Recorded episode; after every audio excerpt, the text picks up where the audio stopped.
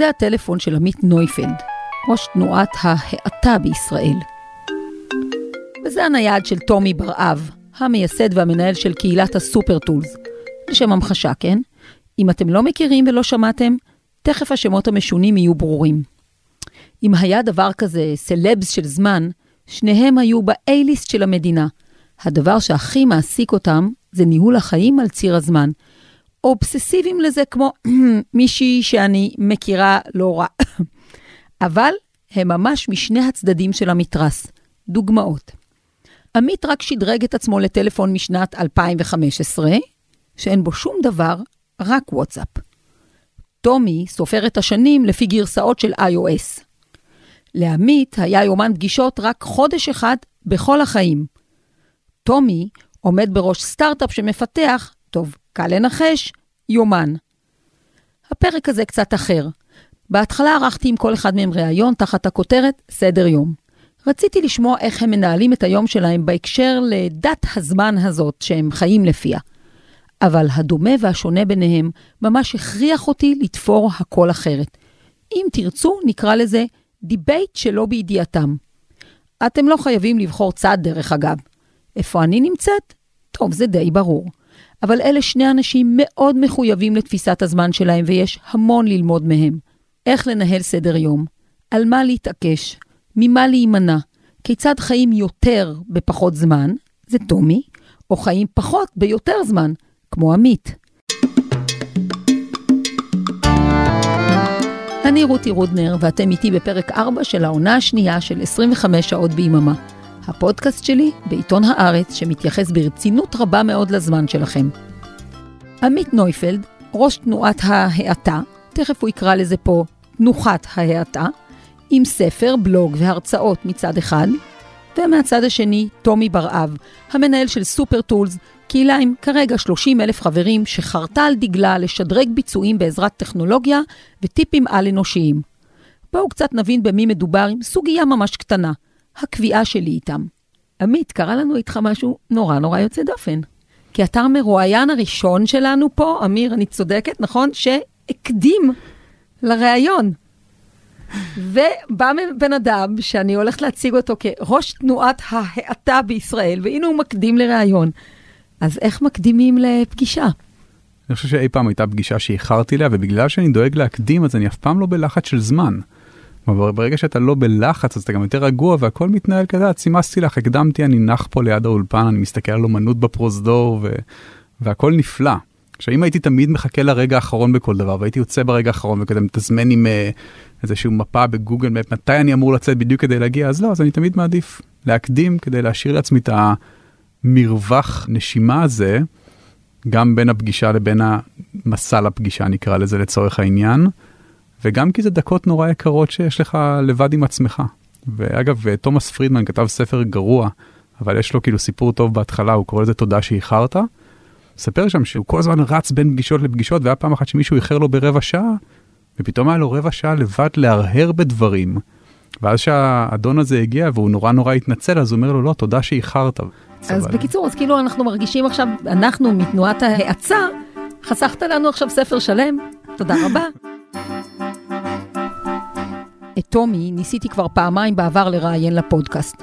הכרתי מקרוב את התפיסה שלו, אז לא נעלבתי כשבפעם הראשונה הוא לא חזר אליי, וכשבפעם השנייה הוא לא רצה. תומי, קודם כל, אני ממש ממש שמחה שהצליח לנו. אני גם. האירוני היה לנו קשה. אני חושבת ששני אנשים שכל כך מתייחסים לזמן דרך סדר עדיפויות, הם צריכים לחכות לרגע שזה יפגוש בצורה הולמת את סדר העדיפויות של שניהם. זה יהיה הזמן הנכון. כן, בדיוק. אז שאלה טובה, אם זה הזמן הנכון, ממש רגע אחרי שנולד לכם תינוק. תינוק, כן, שני. צהל טוב. טוב, תודה רבה. אז אתה ממש כמו באיזה משחק קווסט, עלית עכשיו דרגה במשחק. בדיוק, בדיוק, הדרגה עלתה ללא ספק. שמה פה כוכבית על הורות, הסוגיה תעלה בהמשך גם מול עמית, אבל עדיין, בפרק המשחק המקדים, תראו מה תומי עונה לי כשאני שואלת איך הכל התחיל. אז אני חושב שזה היה ב-אלפיים ושש עשרה שישבתי על הספה פה, ממש ב- ליד המשרד הביתי שלי, וראיתי את האירוע השנתי של אפל, זה היה... לדעתי iOS, וואי, אני לא זוכר איזה פדיחה, לדעתי אחת עשרה, בסדר נגיד. אני מקווה שלא יבדקו, אבל iOS אחת עשרה. אני עוצרת על זה, כי זה בן אדם שתבינו שהוא מודד את הזמן לפי איזה גרסה של iOS יצאה בדיוק. כן, זה כאן, זה הציר זמן שלי. הבנתם? זה ציר הזמן שלו. תבינו למה אני מדגישה את זה כשתשמעו את קטע השיחה הבא. עמית מסביר לי שהוא באופן נדיר הגיע אליי ברכב ולא ברגל או באופניים. הגעתי ישר מפגישה בהרצליה. שמת ווייז? לא, אני יודע איך להגיע לפה, אני מכיר את העיר, אין לי ווייז, אני לא משתמש בווייז, אני, אם פעם בש אני נוסע למקומות שאני לא יודע איך להגיע אליהם, אני אשכרה מסתכל במפה לפני שאני יוצא מהבית, ואם זה כאילו מסלול נורא מורכב, אני גם רושם לעצמי איפה צריך לפנות, באמת, במקרה עכשיו יש לי טלפון נייד חדש מ-אלפיים וחמש עשרה, שיש בו ווייז, יש פה את האופציה הזאת. טלפון חדש מ-אלפיים וחמש עשרה. חדש מ-אלפיים וחמש עשרה, מצאנו את זה. בחפירות ארכיאולוגיות. בחפירות ארכיאולוגיות בארון, אחרי שהגלקסי שתיים שלי שווק חיים סופית, יש בו את האופציה לווייז, אבל באמת, אין לי סבלנות לזה. אפרופו, אם אנחנו רגע עם הטלפון שלך, איזה אפליקציות כן יש לך? רק וואטסאפ. רק וואטסאפ. רק וואטסאפ. פה יש גלישה באינטרנט. בטלפון הקודם לא הייתה בכלל את האופציה.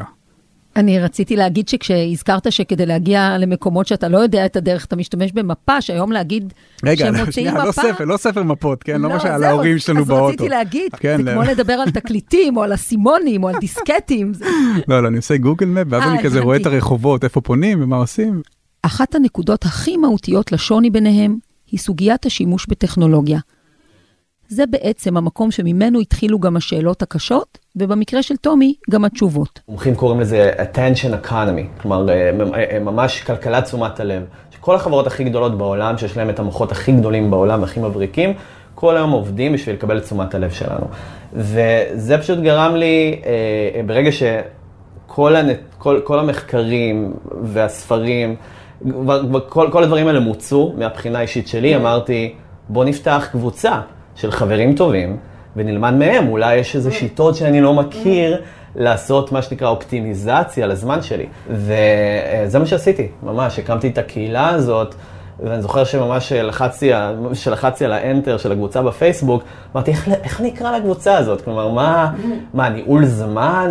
אה, מה, מה יהיה השם? ואז, ואז נכנסתי באותו זמן לכל הנושא הזה של סופר פוד, וניסיתי לשחק על המושג הזה, אמרתי, מה אם היה כמו שסופר פוד לטכנולוגיה, למכשירים שאנחנו כל הזמן באינטראקציה איתם? ואז הגיע שם סופר טולס, בעצם לקחת את הכלים הטכנולוגיים שיש מסביבנו ולתת להם כוחות על, שיתאימו ליום יום שלנו ובהכרח ישפרו את היום, ולא יגרמו לנו להיות הגרסה הפחות טובה של עצמנו. כמובן שהקהילה מאוד גדולה היום, כמה אנשים יש סביב סופר טולס? היום אנחנו נמצאים בהרבה מאוד, הרבה מעבר לאלף, אנחנו שלושים ושלושה אלף אנשים, נכון לאתמול, ואנשים מאוד מגוונים, ארבעים אחוז מהם הם מייסדים של חברות הייטק. סביב שניהם יש קהילות גדולות מאוד של אנשים. אצל תומי זאת הייתה עד לא מזמן העבודה העיקרית שלו. אצל עמית, פחות. אני מקבל לפחות פעם בשבוע, פעמיים בשבוע, פניות לאתר כזה, מתי יש פעילויות ומתי נפגשים ומה עושים וכדומה, ואני כזה, אז פרסמתי אפילו פוסט כזה בבלוג שלי שקראתי לזה, תנועת ההעתה. במילה תנועת ההעתה יש משהו נורא מחייב לפעלתנות מסוימת, אבל לא, אנחנו בעצם מחפשים פה איזה מנח נפשי מסוג חדש, משהו שיאפשר לנו להפסיק לרדוף כל הזמן אחרי עוד וכלפי יותר מכל דבר. ובמובן הזה תנועת ההעתה יותר תנוחה, שכל אחד מאיתנו ברגע שהוא מסגל ומפנים את הרעיונות שלה, וקצת מוריד הילוך, הוא בעצם הופך בעצמו לאירוע מתגלגל של ההעתה, שבהכרח משפיע על הסביבה הקרובה שלו. אז במובן הזה אני חושב שאני סוג של שגריר של ההעתה, ואני עושה את זה תוך כדי שאני עושה כמה שפחות. הרי לארגן אירועים, ובאמת בתחילת הדרך היו לי הרבה רעיונות לאירועים, ועשינו גם כל מיני פעילויות, למשל בחג השוטטות, שתראי, יש פה משהו שהוא נורא פרדוקסלי, חג שוטטות, אנחנו רוצים כאילו לחגוג את פעילות השוטטות, אבל שוטטות זה הרי פעילות חסרת תכלית לחלוטין. המעניין הוא ששניהם עוסקים בבעיה ממש דומה, והאמת, הדבר שמעסיק אותי, הזמן כחומר הגלם שעל פניו מתנהלים החיים שלנו. איך להשתמש בו נכון? תנועת ההעתה זה בעצם תנועה תרבותית שמכוונת לאיזשהו שינוי באופן שבו אנחנו עושים שימוש במשאב הכי יקר שלנו, שזה הזמן. היא גורמת לנו, מבקשת מאיתנו יותר נכון, לערער ב-A ולערער ב-I על כל מיני מוסכמות תרבותיות שלמדנו לחיות לפיה, למשל שעבודה זה דבר נורא נורא חשוב, ושקריירה זה משהו ששווה להקריב את רוב שעות העירות שלנו בעבורו, ושצריכה זה משהו שיכול לגרום לנו עושר בר קיימה וכדומה. אתה יודע אבל שזה קצת הפרדוקס של האוכל האורגני למשל. כי ברור שיש משהו מאוד מאוד נכון ומושכל בלעבור לירקות, לטרואר, לדברים שגודלו קרוב לבית, אבל בעצם זה צריכה מאוד פריבילגית. אתה מדבר בהקשר הזה על צריכת הזמן שלך, אבל זה נכון, עובד אני אגב, על אני כל... אגב לא מקפיד לאכול אורגני. אני גר שתי דקות הליכה משוק התקווה, אני כל יום קונה את הירקות שאני רוצה לאכול באותו יום. אני כן מודה שבגלל תנועת Slow Food ובגלל הרעיונות שלה של הוגנות וכדומה, אני הפסקתי לאכול בעלי חיים לגמרי לפני יותר מעשר שנים. אני הפסקתי לאכול מזון מעובד, וברגע שאתה מוריד את שני המרכיבים האלה מהתפריט שלך, סל המזון שלך צונח ב-חמישים אחוז. אז מעניין שגם הפילוסופיה של עמית, וכמו שאמרנו קודם, גם של תומי, שואבת השראה מעולם התזונה. אבל זה רק יסוד אחד. תומי? אז אני חי דרך הקלנדר שלי. אוקיי? דרך היומן הדיגיטלי, אלקטרוני. ואני בעצם משתמש בשיטה שנקראת שיטת בלוקים. בעצם כל בלוק שלי בקלנדר... ואיך אני מחייכת. אנחנו אותו דבר. מאוד דומים. והשיטה הזאת בעצם אומרת שכל... היא אומרת לקבוע כל דבר שהוא, כל פעילות שהיא, אם זה לקחת את הילד לגן, אם זה אפילו זמן שאני עושה קפה, הכל קבוע בקלנדר. ולא בגלל שאני איזה משוגע עם או סי די, יכול להיות שגם, אבל אני חושב שבגלל שפשוט הלגו, משחק לגו הזה שאתה עושה, שאתה מבין שבסוף ה- הלוח שנה שלך זה סוג של אינטרפייס, שבאמת מייצג את הזמן שלך בצורה הכי טובה, הוא מכריח אותך לתעדף באיזשהו יום. ומהסיבה הפשוטה, כי לעומת רשימת משימות ולעומת מחברת, הקלנדר הוא מוגבל. אני קוראת לזה במושגים שלי אם אר איי, לתעדוף הזה שלך. זה אשכרה סוג ויזואלי דיגיטלי לאיך הזמן שלך, שאחרי זה זה מוביל לאיך החיים שלך נראים, נכון? וזה מאוד מעניין לעשות את הפרקטיס הזה, כי רק כשאת לוקחת רשימת משימות שלך ושם אותה בקלנדר, את מבינה שאולי קצת הגזמת, או אולי לא הקדשת מספיק זמן לאנשים שמחשבים לך באמת בחיים. ותמיד נשאלת השאלה, אתה לא מגזים לשים, כלומר, זה לא קצת ציני לשים זמן עם המשפחה שלך בקלנדר, זה לא קצת ציני לשים זמן עם שאתה עם עצמך, זה לא קצת כזה אוברקיל או תרחני, יש כאלה ששמעתי אומרים את זה. ואני אומר בדיוק ההפך, זה שאני דווקא רואה זה, קודם כל זה מרגיע אותי, אבל יותר מזה אני יכול לראות האם החסרתי, האם דווקא המשפחה שלי לא מספיק מיוצגת בזמן שלי. לא סתם ככה מגיעים למחויבות כל כך עמוקה לאופן ההתנהלות בזמן. כמעט תמיד יש שם איזה רגע של משבר, או בעצם הערה. כמה הספקת, לפני שעשית את ההחלטות האלה, לחיות באיזשהו סטינג חיים שנקרא לו רגע הקטי? תן לי כאילו את הקצה הכי נמוך, את השפל שהגעת אליו. שאלה מעניינת, אני, אני חושב שבתפיסה שלי, בראש שלי, תמיד הייתי איתי. הלכתי ללימודים הלא פרקטיים, אני עבדתי איזה עשור ככה ב... עסקי המסעדנות והברים, שכל מיני, כל מי שאני מכיר כבר מנפנף בכרטיסי ביקור של סמנכלים ומנכלים, ומרוויח משכורות יפות, ואני עדיין מנהל משמרת או זה. אגב, זה כאילו כבר יוצר איזשהו עול כזה, סוג של חרדה קיומית שמפריעה להעט. אתה כל הזמן מוטרד, מה אני עושה? האם אני עושה בחירות נכונות בחיים? האם עכשיו כאילו, בגיל עשרים ושבע, תואר שני בפילוסופיה, זה מוביל אותי לאן שורה, כבר לא מעסיקים פילוסופי חצר בכל פינה. ושכרתי דירה בתל אביב, והפיצוי שלי באותם ימים, הייתי קונה כל הזמן שטויות כדי לפצות את עצמי, והייתי עושה את זה אמנם בשווקי פשפשים, והייתי עושה את זה בחנויות יד שנייה, אבל הבית שלי היה כמו מוזיאון, אני הייתי חתיכת אגרן, שאם אני מספר היום לאנשים היה לי בבית פעם, הם לא מאמינים. אז זה כאילו מבחינתי המקום הזה של לחיות בתרבות המהירה, כי באמת חייתי כמעט על השקל, mm. כל הזמן היה כזה מאיפה אני אשלם את החשבונות, ו- ולחץ כלכלי, שלחץ כלכלי זה אין מה לעשות, זה אחד הדברים הראשונים שמונעים לך את היכולת להעט נפשית, ולחיות כזה בשלווה mm. ולחשוב על מה אתה רוצה לעשות, אבל גם אז בימים האלה, את יודעת מה, כאילו זה לא היה שעשיתי משהו יותר מדי רציני, כן? אגב, גם היום אני שכיר. נבין תכף את עניין העבודה שלו. עמית, כמה אתה עדוק באיך לקרוא לזה הדת שלך? אספר לך את חיי פעם, הייתי חוזר מהעבודה, באמת בשש שבע בערב, לא משנה אם זה מהמסעדה או מה שזה לא יהיה, מדליק טלוויזיה, יושב מול הערוצי סרטים שלו, מזמין איזה טייקווי או מחמם לעצמי משהו לאכול, ופום, נהיה שתים עשרה בלילה, והלך היום. עכשיו, ברגע שהחלטתי לפני... כשאתה מספר את זה, אני מרגישה כאילו היית חבר ברשת פדופילים, כאילו עשית את מה שכולם עשו, זה כל כך רחוק ממך היום. עשיתי את מה שכולם עשו, וזה לפני חמש עשרה שנה, הורדתי את הטלוויזיה לרחוב בהחלטה, ושתקשיב, זה היה, זה כאילו הרגישי כמו ויתור, אמרתי, מה אני אעשה? יום למחרת חזרתי הביתה, זהו, הסלון ריק, כלומר, אין טלוויזיה פתאום, ואני לא יודע מה לעשות עם עצמי. ואז אני יוצא מהבית, ואני מתחיל ללכת, והולך, והולך, שעות, והולך, ופוגש איזה חבר, וככה עוד ערב, ועוד ערב, ואני אומר כי ידעת, היה איזושהי תחושה של ויתור בהחלטה הראשונית, כלומר היה מאבק לפני, אבל ברגע שעשיתי את זה, בעצם ויתרתי על הרגל מגונה, כמו להפסיק להשן לצורך כן. העניין. אותה שאלה הופנתה גם לתומי. כמה נמוך ירדת כדי להתחיל לעלות? שהייתי בשלב מאוד מוקדם בחיים שלי, חלק מהקמה של חברה מאוד גדולה, עם אנשים מאוד מוכשרים, שנחשבים עילוי בתחומם, ו... והרגשתי שהסתכלתי למעלה ואמר, וראיתי איך אנשים, איזה, לאיזה רמות הם מגיעים מבחינת, גם אינטליגנציה וגם בנייה של דברים, ו... ושהפסקתי לעבוד שם, הרבה באמת בגלל העניין שהייתי פשוט מוטש בסוף היום. הייתי אחרי שלוש שנים של עבודה, הגעתי למצב שאני ממש נהיה חולה, והרגשתי שאני צריך שינוי בחיים. ואחרי הסיפור הזה, אז, אז באמת הרגשתי שאם אני הולך לפתוח חברה ביום מן הימים, ואת יכולה לשאול את אשתי, זה מה שאמרתי לה, אני, אני לא הולך, אני זהו, אני גמרתי עם סטארט-אפים. אמרתי, אם אני כן הולך לעשות את זה, אני הולך לעשות את זה נכון. לא רק לי, גם לעובדים, לסביבה, ל, ל, ל, לתרבות שאנחנו נבנה. צריך לעשות את זה נכון, לא בהכרח לרוץ אחרי משהו באמוק, בלי רגע לשאול את עצמנו אם אנחנו מזיקים לעובדים סביבנו, אם זה נכון לעבוד בצורה כזאת.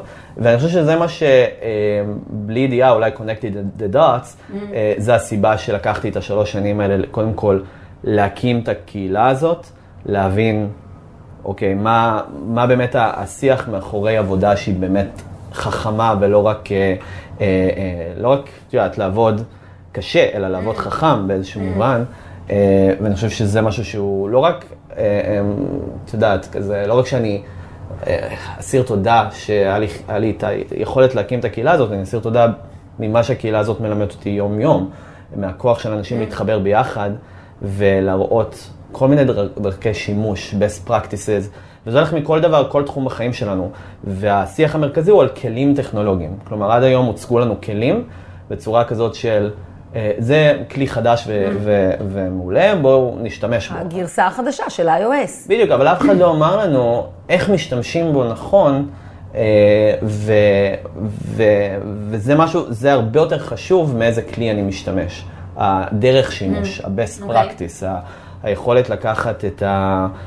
לייצר איזה מין מערכת סביבך וסביב טכנולוגיה שתאפשר לך לחיות חיים שלמים יותר. אז הנחנו את הבסיס, מאיפה הם הגיעו עד הלום ומה ליבת הרעיון. עכשיו כמובטח לסדר יום, או אם תרצו, האופן שבו זה מיושם. עמית תחילה. אז בוא ניגע רגע בליבה. תן לי רגע את הקוביות הבסיסיות שמהן מורכב השבוע או סדר היום שלך. אנחנו קמים בשבע הבוקר. Mm-hmm. הסנוז הראשון, ותמיד יש סנוז ראשון, חמש דקות זה חיבור. כל לפני שעושים משהו, כי אני ונועה, קודם כל, מתחבקים במיטה, ואז כאילו, אוקיי, מי קם ראשון לפתוח לחתולים? יש איזה שמונה חתולי רחוב שהתחלנו להכיל ומתרבים, וכל פעם פשוט מחכים מחוץ לדלת שלנו. שבע ורבע הבוקר כבר שומעים את הצרחות שלהם, צריך לפתוח, הם אוכלים בתוך הבית, צריך להכין להם את הכלים, להכין קפה, לשתות קפה, שמונה וחצי. איך הם לוקחים את הקפה שלהם, החתולים? הקפה זה בשבילם. אוקיי. שמונה וחצי אני יוצא לעבודה. עד הקורונה זה היה ברכבת בעיקר. אתה עם שעון? איך אתה יודע מה השעה? בפלאפון. שעון שזה הפלאפון. זה לא שעון, זה כאילו, זה בעצם שתי רצועות של שעון שחיברתי אותם כדי שזה ייראה כמו שעון. תומי, בבקשה, הבוקר שלך. אני רוצה להגיד דיסקלוז'ר. יש הרבה כתבות בפורמס של איך המנכ"ל ההוא קם בחמש וחצי בבוקר ושותה חמישה חלבונים של... כל אחד יש לו את הסטאפ שלו שעובד לו, ולגבי השבוע שלי או היום שלי, אז בדרך כלל אני מתחיל עם בלוק שנקרא morning routine, שזה ממש צ'קליסט שאני שם בתוך הקלנדר, והוא מכיל כל מיני פעולות שאני יודע שמרימות לי את האנרגיה בבוקר. אנחנו קמים בבוקר, כל אחד קם בדרך אחרת, אבל הזמן לא יודע, כלומר, איך, מתי הלכת בדיוק לישון, והגוף לפחות יודע את זה, ואתה מרגיש את זה שהרבה פעמים אתה קם בבוקר והאנרגיה שלך מאוד מאוד נמוכה, והמצב רוח שלך טיפה גרוע. כל אחד קם בצורה שונה, ואי אפשר לייצר עקביות. אבל מה שכן אפשר לייצר, אפשר לייצר כמה פעולות שיכולות לגרום לך להרים את זה לכיוון שהוא good enough. ואצלי מצאתי הוקרת תודה, זה הצ'קליסט הראשון. להודות על שלושה דברים שאני שמח עליהם, שאני פשוט אוהב. לתקן את מה שנקרא הטיית השליליות. אז זה משהו שאני עושה, ואני מוצא איזה, אני אפילו כותב איזה ממש בתוך הקלנדר שלי, ואז יש לי גם טרקורד של כל הדברים האלה. אחרי זה אני בעצם שותה מים, הרבה, סוג של מקלחת, אני חייב גם להתקלח בבוקר, אז אחרי מקלחת פנימית מה שנקרא, ככה אני קורא לה שתייה של ליטר מים, ואז אני עושה חצי שעה, וזה נשמע קצת אה, אה, משוגע, אבל חצי שעה אני מכין קפה, אה, ממש, אבל בפור אובר, בדרך הכי דושית שאתה יכולה לתאר, כל האקוויפמנט, זה נקרא אוריגמי כזה, ואני עושה ככה עם הקדל, כזה עם הקומקום שהוא עם גוסנק. אבל בעיקרון אני מכין קפה חצי שעה, ואני רואה את הטיפות קפה באיטיות. אני לא יודע מה, אבל הרפטטיביות הזאת... זה פנגשוי, המים שמטפטפים, רק שיהיו עם קפאין במקרה שלך. זה כיאוגרפיה שלמה של הכנת קפה, ואני מכין לי ולבת זוגתי קפה בבוקר. אפילו בגלל שהיא מתעוררת קצת יותר מאוחר ממני, קניתי כוס מיוחדת שמשאירה את הקפה כזה שעתיים עד שהיא מתעוררת, באותה טמפרטורה בדיוק. סופר טול חשוב מאוד. לגמרי, נקרא אמבר, מי שמעוניין. ואז אה, אני בעצם מתחיל איזה סוג של סשן של, אני קורא לו דיילי רטרו. הדיילי רטרו שלי מבחינה מקצועית, זה לשאול את עצמי כמה שאלות חשובות. מה הספקתי לעשות אתמול? רנים הגדולות יותר. ומה הדבר הכי חשוב? משימה אחת שהיא הכי חשובה להספיק היום. סיבה שאני בוחר אחת, כי זה פשוט מאוד פשוט, נכון? אוקיי, יש לי עשרה דברים ב-to-do list שלי היום בבוקר. בואו נראה מה זה לבחור אחת. זה אומר לתעדף בצורה מאוד קיצונית. וגם, אם אתה מסיים את המשימה הזאת, דבר ראשון בבוקר, היום שלך נראה אחר לגמרי. אז זה מה שנקרא אם איי טי, the most important task of the day. אז זה גם לבחור אותה וגם לעשות אותה. אז מה שקורה זה שאחרי הבלוק הזה של המורנינג רוטין, יש לי בלוק שאני לוקח את יאלי לגן. ופה אני באמת משתדל לשים את הטלפון בצד, אוזניות מזה, ולדבר עם הילד שלי כזה חצי שעה של הליכה. אז יוצא לי גם להרים את האנרגיה דרך הליכה מסוימת, שזה הסוג של, ה... אם תרצי, הפעילות היותר גופנית, למרות שזה חצי שעה הליכה. זה היה שעה, זה היה מושלם. אבל די זה עם עגלה וכולי, אבל נכון, את צודקת. אז חצי שעה שאני קצת מזיז את הגוף, חוזר הביתה, ובעצם הבלוק אחרי זה לעשות זה שעתיים, שזה נקרא Deep Focus Block. מה זה Deep Focus Block? תרצו בתרגום לעברית, מיקוד עמוק.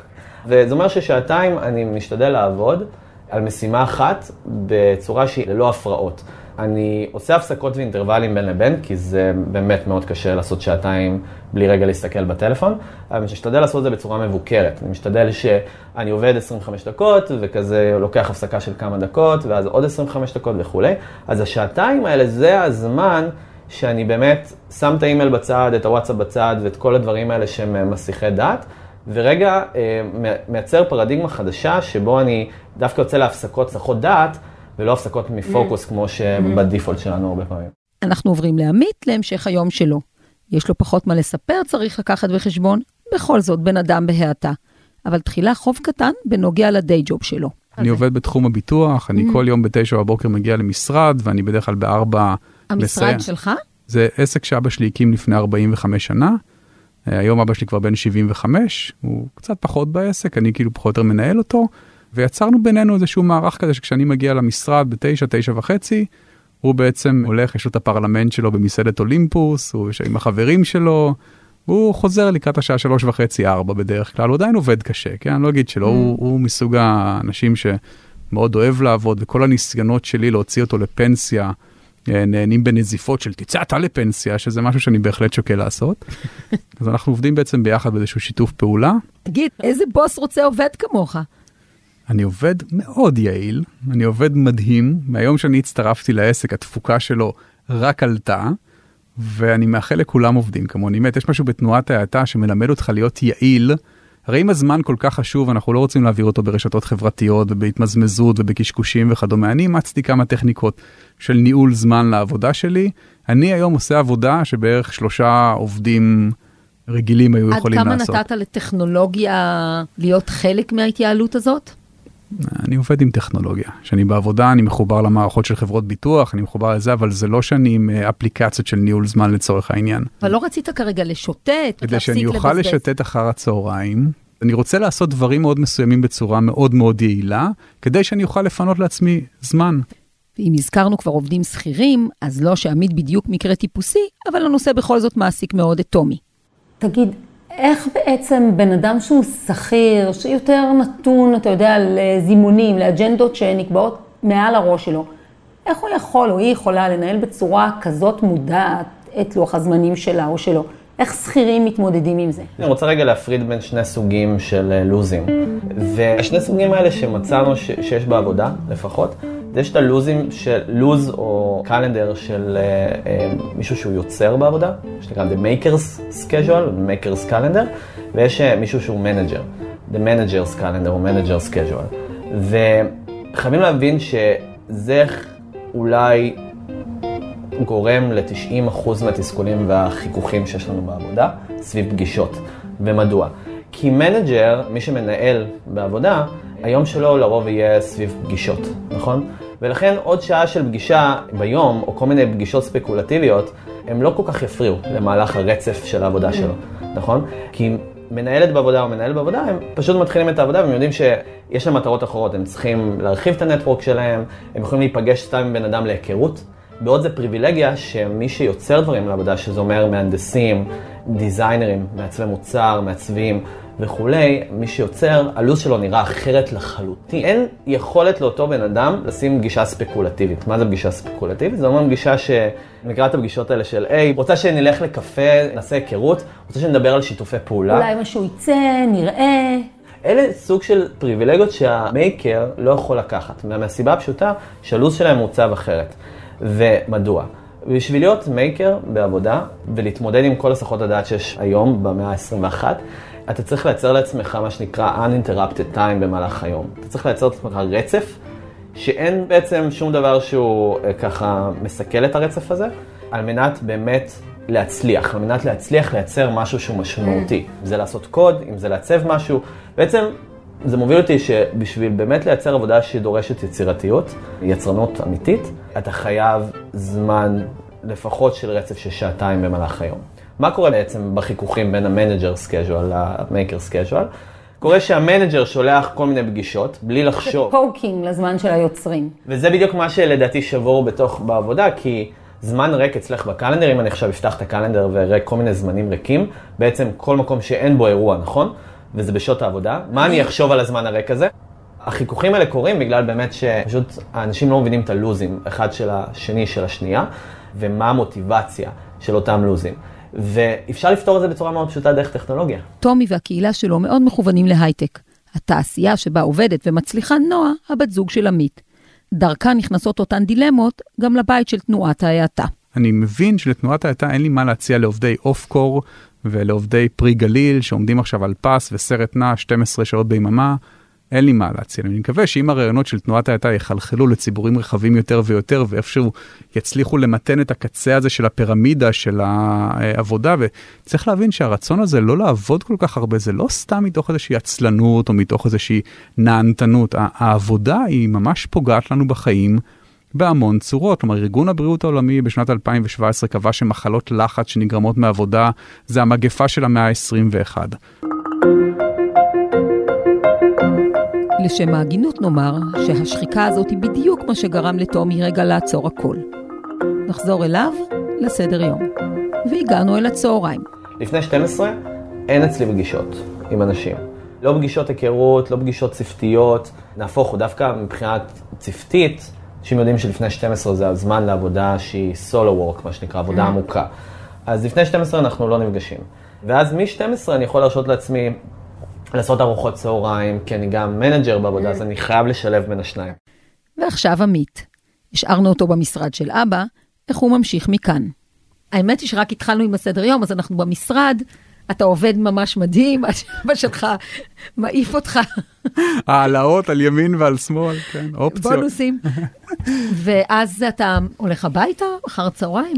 כן, אני הולך הביתה, אני קודם כל הולך לשוק, כלומר אני חוזר לשכונה, אני גר בתקווה בשש שנים האחרונות, חוזר לשכונה, הולך לשוק. אני בדרך כלל כאילו מתכתב כזה עם נועה, מה אנחנו רוצים לאכול היום בערב, הולך היא, עושה... היא עובדת... היא עובדת בהייטק. בחזרה אליך, תומי. ארבע אחר הצהריים, לאיזה בלוק אנחנו נכנסים עכשיו? אז בארבע אחר הצהריים אני חוזר לעוד שעתיים של עבודה עמוקה. בעצם שמתי לב מבחינת אנרגיה, שהרבה פעמים, זה מאוד עלו גם אם הפגישות היו טובות וכולי, אבל יש לי איזה... מבערך ארבע עד ארבע ועשרים, אני בדרך כלל שם כזה, אם זה פגישה ארוכה, אני שם מה שנקרא Decompress Session, שזה שם אני עושה סוג של כזה קליברציה, אם תרצי, ביום שלך. את יכולה לחשוב על שאלה כמו, כמו הגרטיטוד, כזה הוקרת תודה. Mm-hmm. אז משהו בסגנון, אבל אני עושה גם מדיטציה שהיא גיידד במקרה mm-hmm. הזה, כי זה הרבה פעמים אני רוצה סשן מאוד קצר, mm-hmm. שמרים לי את האנרגיה מאוד מהר. מה אם פשוט עוד כוס קפה? אז יכול להיות עוד yes. כוס קפה, זה יכול להיות כזה, זה מין עשרים דקות ששנייה רגע אני יושב, אני עוצר את mm-hmm. כל הטירוף, ואני עושה קאצ'ינאפ עם דברים.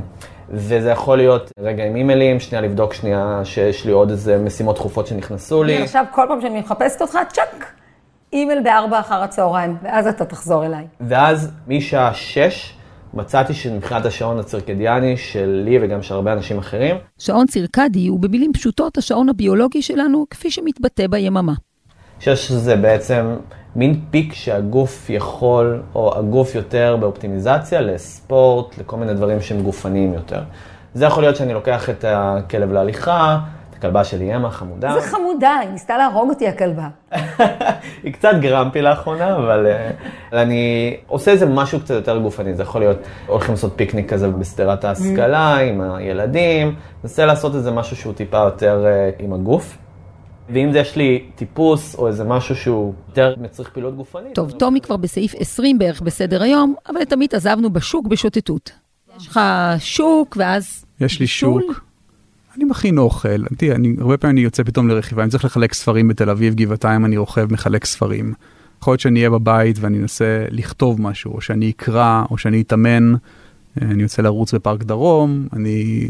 משתדל לשמור על איזשהו אורח חיים בריא שאני מתאמן בו לפחות חצי שעה, שעה כל יום, אז יש לי את הזמן לזה, להכין אוכל, ללכת לפגוש חברים, אני, יש לי כמעט כל שבוע, יש לפחות איזה שלושה ערבים בשבוע שאני יוצא ופוגש אנשים, הרבה פעמים זה אנשים אקראיים שכותבים לי כזה לאתר, מתחילים לדבר ואתם נעזבו, בואו ניפגש לבירה, ואין לי כוח להתכתבות הזאת mm. במיילים וכדומה. חייבת לעצור רגע בעניין של חברים.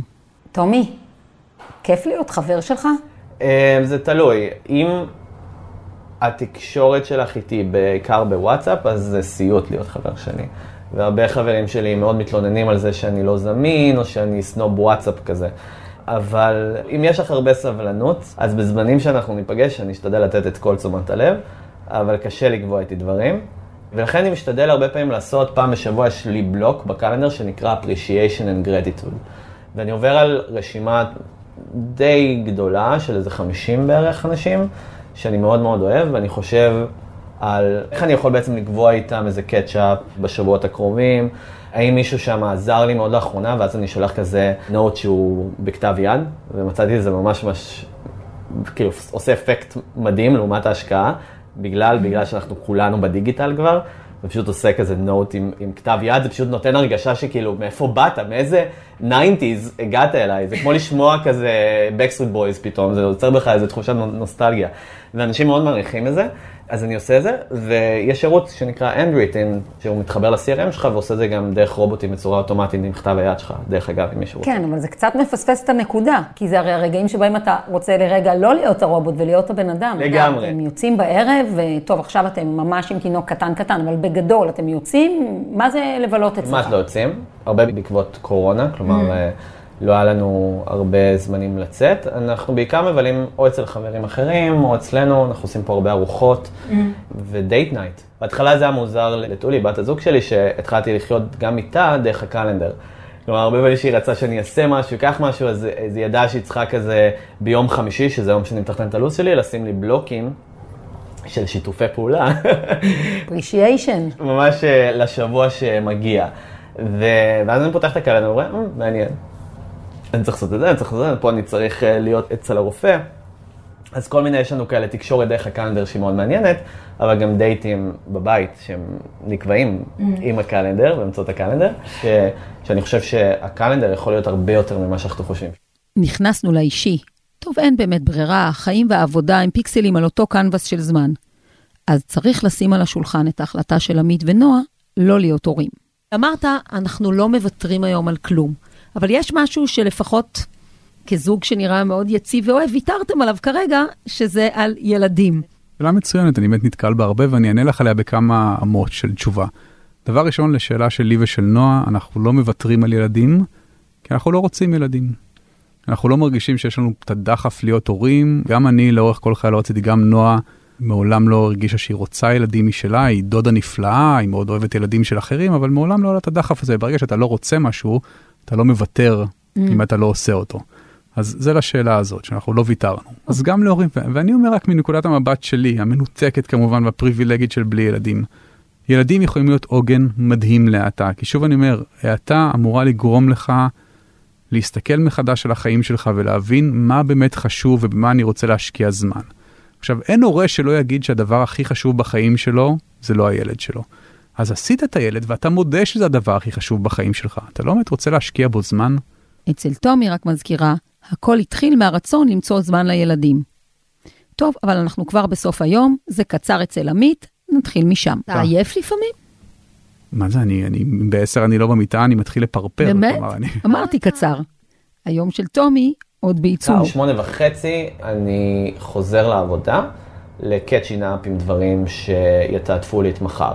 זה אומר, עובר על האימייל שלי, עושה אינבוק זירו באימייל, מעביר את זה למשימות, עושה סקייג'לינג למחר, כבר מתחיל לחשוב מה תהיה המשימה הכי חשובה שלי למחרת, בשביל לא לבזבז זמן, כמו לחשוב מה אתה לובש כזה בבוקר, נכון? הצעה מספר אחת שלי. אז, אז אותו דבר, אני מנסה לחשוב כזה טיפה ברפלקשן על מחר, שסגרתי קצוות, ושהכל כזה מין ניקיון שולחן כזה זה, ואז מנסה להוריד אנרגיה, עושה איזה תה, עושה מה שנקרא brain dump, כלומר, גם מבחינה דיגיטלית, אבל גם בעיקר, בעיקר מבחינה של אנרגיה. כלומר, אני יכול לשבת אפילו שעה ולעשות בינג'ינג בנטפליקס. וסוגיה האחרונה, ומה זה כבדה? היומן. אלה האחרונה, יש לך יומן? לא. היה שנה אחת שהיה לי יומן.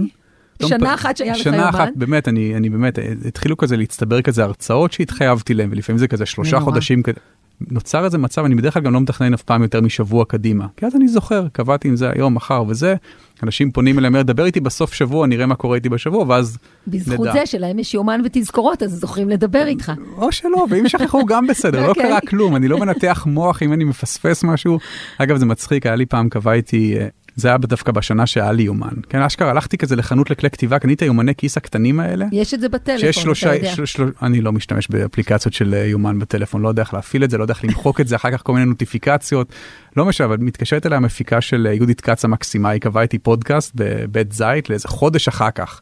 ואז היא אומרת לי, לשלוח לך זימון בג'ימייל, ואני, אין דבר שאני שונא יותר מזימונים בג'ימייל, אני לא יודע אחר כך לעשות לזה דיסמיס, אני לא יודע איך להעלים את זה, זה קופץ לי. ו- אני ו- כולי זימונים. ואמרתי נו. לה, אני כזה כותב לה בוואטסאפ, לא, הכל בסדר, ב-חמישים אחוז מהמקרים אני זוכר דברים שקבעתי.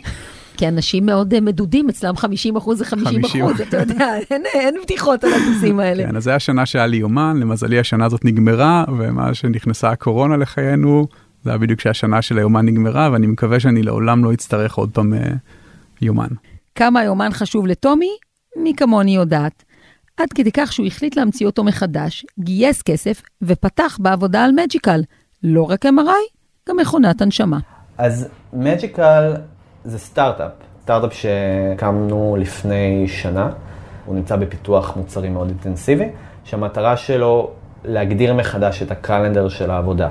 כשאני אומר הקלנדר של העבודה, זה לא בהכרח שאי אפשר להשתמש בו לעניינים האישיים, נהפוך הוא. זה קלנדר שמכניס בלנס, פוקוס ואקשן ליום ולשבוע שלך. יש שלושה דברים משמעותיים שאנחנו מנסים לשנות בקלנדר, מבחינת הערך למי שמשתמש בו.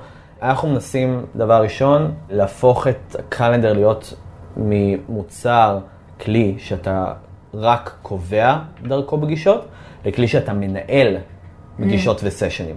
ומה זה דורש? זה דורש פשוט לתת מספיק כלים שיהיו בתוך המוצר, שיתנו לך את היכולת לשים את המשימות שלך, ייתנו לך את היכולת לשים נוטס, ממש פתקים, ולכתוב פתקים בתוך הקלנדר. ועשו מחקרים מאוד נחמדים בעבודה, וראו ששליש מהעבודה שלנו אנחנו מבזבזים על למצוא את הקבצים שאנחנו צריכים לכל מיני פגישות וסשנים. שליש מהעבודה. זה רק ללכת לנושן וגוגל דרייב וכל מיני כלים שונים. איפה שמתי? למצוא את הכלים. דבר שני זה פלנינג, שאנחנו, את מכירה, זה טיים בלוקינג, כל הנושא של איך אני מתכנן נכון מתוך הלו"ז שלי, לתת כל מיני כלים שאפשרו לראות את התמונה הגדולה, ופשוט לקבל החלטות יותר חכמות, לאיך את מתכננת את הלו"ז, את היום ואת השבוע שלך, בצורה אופטימלית, שבאה בהלימה עם היעדים המרכזיים שלך בחיים, בעבודה, בצמיחה שלך. והדבר האחרון, זה אולי הדבר הכי משמעותי, זה הממשק בין המייקרס קלנדר למנג'רס קלנדר, ש... איך אנחנו בעצם מאלפים את הקלנדרים של כולם בשביל שהם יחיו ביחד. זה אומר שאם אני רוצה עכשיו להרוס לך איזה סשן של עבודה עמוקה, אני צריך to negotiate. או שמצד שני, יש לי איזו מערכת שיכולה להתריע לי שאני הולך להרוס לך את העבודה עמוקה, למרות שזה נראה לי ריק בתוך הקלנדר שלך. זה בעצם מה שנקרא, לשים טכנולוגיות שיכולות לייצר פרדקטביליות לגבי איך הלו"ז שלך הולך להיראות, ולא דווקא איך הלו"ז שלך נראה עכשיו. אה, וכמובן בטח יש גם את הדבר הכי מתבקש, שאין באף קלנדר אחר, זה שאם צריך לצאת לפגישה, אז יש גם את הזמן להגיע, וגם את הזמן לחזור. אני, אתה יודע, בתור מי שהקלנדר שלי הוא באמת כמו איזה hard disk נייד שמכיל את כל החיים שלי, את כל המוח שלי, אני לא יכולה לחכות. בואי ותהי יוזרית אלפא, מה שנקרא, חמישים הראשונים שהשתמשו במג'יקל בגרסה הראשונית שלו. כבוד יהיה לי. תודה רבה. טוב, הבנתם מהתגובה שלי את רמת ההתרגשות. התוכניות של תומי די ברורות לנו. מה עם עמית? מה אתה עושה מחר, עמית? מחר... אתה יודע כבר? כן, אני אלך לעבודה בבוקר, אחר הצהריים אני ארוז, אני יורד לסיני ביום שלישי לפנות בוקר לשבוע. גם אני צריך להיעט, גם אני צריך להיעט מדי פעם. להיעט את ההעתה, אוקיי. יש משהו נורא נחמד בלא לדעת איך ייראה השבוע הבא שלך והחודש הבא שלך, ולא לתכנן כל הזמן.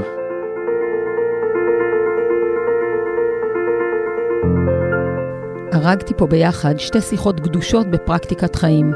אנשים שחיים באדיקות לפי עקרונות הזמן שלהם, ורק כדי לסכם, חמישה עקרונות סדר יום של עמית נויפלד. אחד. אם לא רודפים אחרי כסף, רודפים הרבה פחות אחרי זמן. שתיים. לא לקבוע דברים ליותר משבוע מראש. שלוש. להגיע בנחת, בשאיפה לזמן שהתבזבז בהנאה, לשוטט בלי מטרה, להתמסר לפגישות אקראיות. ארבע. להיות רזה בטכנולוגיה. אם אין אף אפליקציה על הטלפון, לא תוכן ולא כלום, אין מה לעשות איתו כל כך. וכן, צריך לומר את זה. ההחלטה לא להיות הורה הורידה מעמית עול זמן רציני, אבל אם היו לו ילדים, הוא היה מגדל גם אותם בהעתה. אז זה עמית נויפלד, שלא מוכן אפילו לשאת את הכתר של ראש תנועת ההעתה. תומי ברעב, בשביל רבים, בעיקר בעולם ההייטק, גורו של יעילות ושימוש נכון בזמן, דיבר פה על. אחד. החלת כל סעיפי החיים עד האינטימיים ביותר ביומן, כך שהוא ישקף בכל רגע את בחירות הזמן שלנו. שתיים. חלוקת היום לבלוקים שלא מתערבבים זה בזה ומותאמים לשעון הביולוגי. בלוק של קאצ'ינג אפ לשיחות ותקשורת, בלוק של עבודה עמוקה לפתרון בעיות הדורשות ריכוז ויצירתיות, שעות המוקדשות רק להחלטה מה לעשות בשעות האחרות, בלוק של התעוררות והזנת הנשמה, וכן גם בלוק של האטה, הבריין דאמפ. שלוש. שימוש מוגבר בטכנולוגיה כדי לקבל ממנה מקסימום יעילות, עד כדי שעון מעורר שגם מכין קפה, או אפליקציה שמתרגמת הודעות אישיות לכתב היד שלך. ארבע. תיעדופים קשוחים. תומי מנסה להימנע ממפגשים אקראיים, מהיסחפויות של זמן. זה מאפשר לו את חמש. חיים בכמה זירות פעולה. ניהול אקטיבי של קהילת הסופר טולס, פיתוח מוצר חדשני בסטארט-אפ שהקים, מה שהוא קורא זמן של מנהל וזמן של יוצר, וכן, הורות לשני ילדים קטנים. איפה אני בין שניהם? טוב, זה די ברור. ואתם? מסוגלים לעשות את הוויתורים החומריים הגדולים שעמית עשה? את החלטות החיים שהוא לקח? או להיות תומי, שקול ומדוד כל כך בפעולותיו? זה לא פשוט בכלל. אני מדברת הרבה על ניהול זמן, אבל מה שנמצא מאחור זה אף פעם לא אפליקציה כזאת או אחרת או מתכון מדויק. במילא חומרי הגלם שונים בין אחת לאחד. מה שיש מאחור זה ערכים, כן, ואפילו אמונה ופילוסופיה, מחויבות לחיות מבפנים החוצה, תוך מודעות ושליטה. אני רותי רודנר, וזה היה פרק ארבע בעונה השנייה של עשרים וחמש שעות ביממה, הפודקאסט שמופק בשיתוף עיתון הארץ, ועוסק בכובד ראש בסוגיית הזמן. תודה לעורך והמפיק שלי אמיר פקטור ולצוות הפודקאסטייה. אפשר לשמוע אותנו באתר הארץ, באתר של עשרים וחמש שעות ביממה, ובכל מקום שבו אתם מעדיפים לצרוך את תוכן השמע שלכם. בפרקים הבאים נבחן בין היתר כמה הרעיונות שמובאים פה באמת ישימים לעובדים שכירים, ונדבר על התנתקות מהנייד. להתראות.